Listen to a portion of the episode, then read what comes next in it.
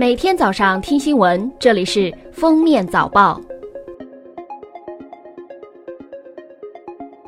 各位听友，早上好！今天是二零一九年八月二十五日，星期日，欢迎大家收听今天的封面早报。首先来听今日要闻。近日，三大运营商上半年业绩全部出炉。上半年，三大运营商共净利七百六十八点四九亿元，平均日赚约四点二四亿元。移动四 G 用户月均使用流量达七点一 G，电信手机上网流量实现翻番，四 G 用户月均使用流量达到七点三 G，联通用户月均使用流量达到约七 G。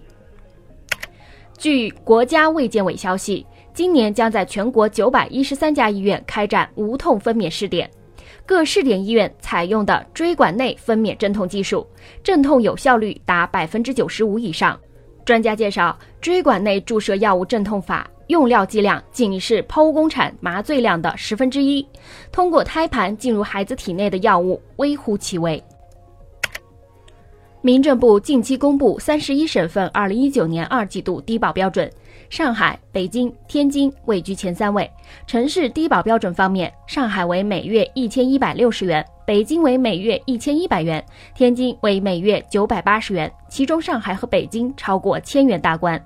农村低保标准方面，上海为每年一万三千九百二十元，北京为每年一万三千两百元，天津为每年一万一千七百六十元。工信部近日表示，将支持有条件的地方和领域开展城市公交出租先行替代、设立燃油汽车进行区等试点，在取得成功的基础上，统筹研究制定燃油汽车退出时间表。截至二零一八年底，我国新能源汽车产销量累计超过三百万辆，占全球总量的百分之五十以上，连续四年产销量居世界第一。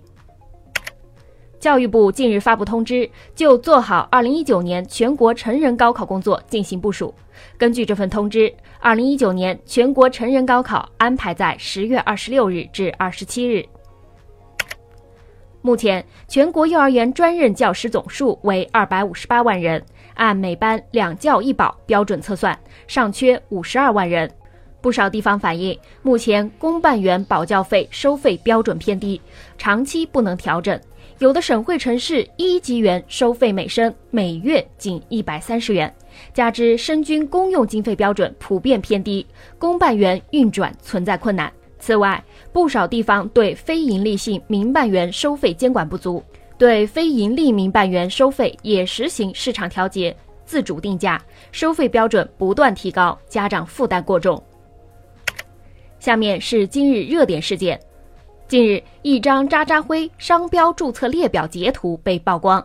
在国家知识产权局商标局中搜索“渣渣辉”，发现申请人的确名叫张家辉，并在五月三十日提交了多类别的商标申请。申请人地址显示在香港九龙。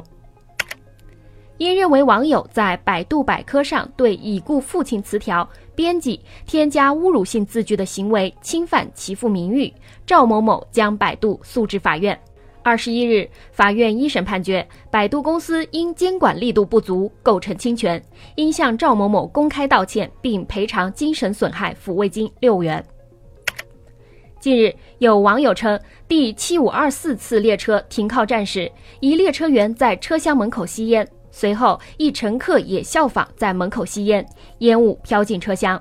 第七五二四次列车值班人员回应，已对该乘务员批评教育，并扣罚经济考核近三千元。近日，广西一摩托车与一大货车相撞，摩托车驾驶员死亡。经交警部门鉴定，摩托车驾驶员未取得机动车驾驶证，且存在逆行。未佩戴头盔、超速行驶、违法搭载、单手驾驶看手机行为，承担事故全责。近日有数据显示，中国男性美容美妆市场规模至二零一九年已达一百五十四亿元人民币，其中九五后更为精致，他们成为男性美妆最大消费群体，消费占有率达到百分之三十二点四，其后是九零后和零零后男性。最后来听国际要闻。前几年，韩国曾掀起创业热潮，从事餐饮业的人数占七成。然而，受经济不景气等影响，经营不到三年就停业的个体工商户已超八十万。于是，专门为停业者开设的停业咨询服务公司在韩国应运而生。据统计，二零一八年韩国个体工商户的停业申请总数已突破一百万件，造成的经济损失高达四十万亿韩元，约合人民币两千三百三十亿元。